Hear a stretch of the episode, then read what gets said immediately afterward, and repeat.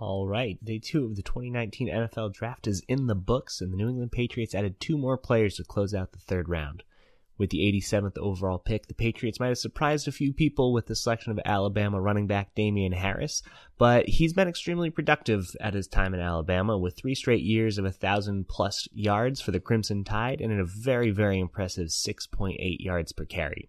He adds value as a good receiver and a willing blocker in addition to being a strong special teams player, so he should have an immediate impact as a rookie. That said, it is fair to question why the Patriots would take a running back so early in the draft when there are other needs like the unaddressed tight end position, when there are already four near roster locks at the position in Sony Michel, James White, Rex Burkhead, and the recently signed Brandon Bolden.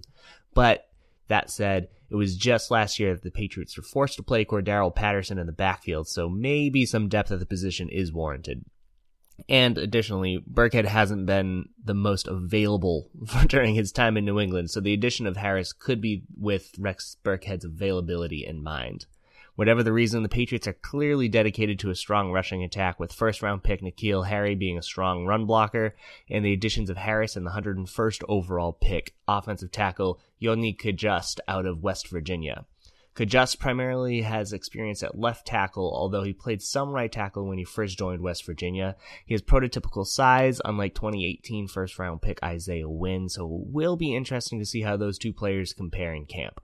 Offensive tackle was a major need for the Patriots with Marcus Cannon turning 31 years old in May and Wynn coming off a torn Achilles as the next player on the depth chart. A trio of Cannon, Wynn, Cajuste is promising, if still unproven, and I want to see if the Patriots add a veteran offensive tackle to the roster once the compensatory pick calculations are locked in the second week of May.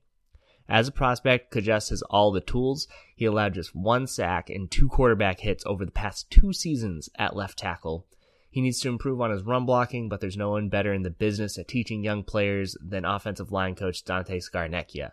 There are some concerns about Cajuste's knees, with injuries knocking him out of his first two years at West Virginia, and he's still recovering from a quad injury that forced him to miss the combine exercises. Mostly, these are the reasons why he slid down the draft board.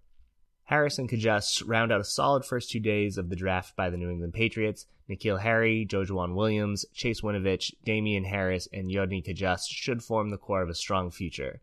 The draft is still not done, and the Patriots still have three more picks scheduled for the fourth round and four more picks in the seventh round.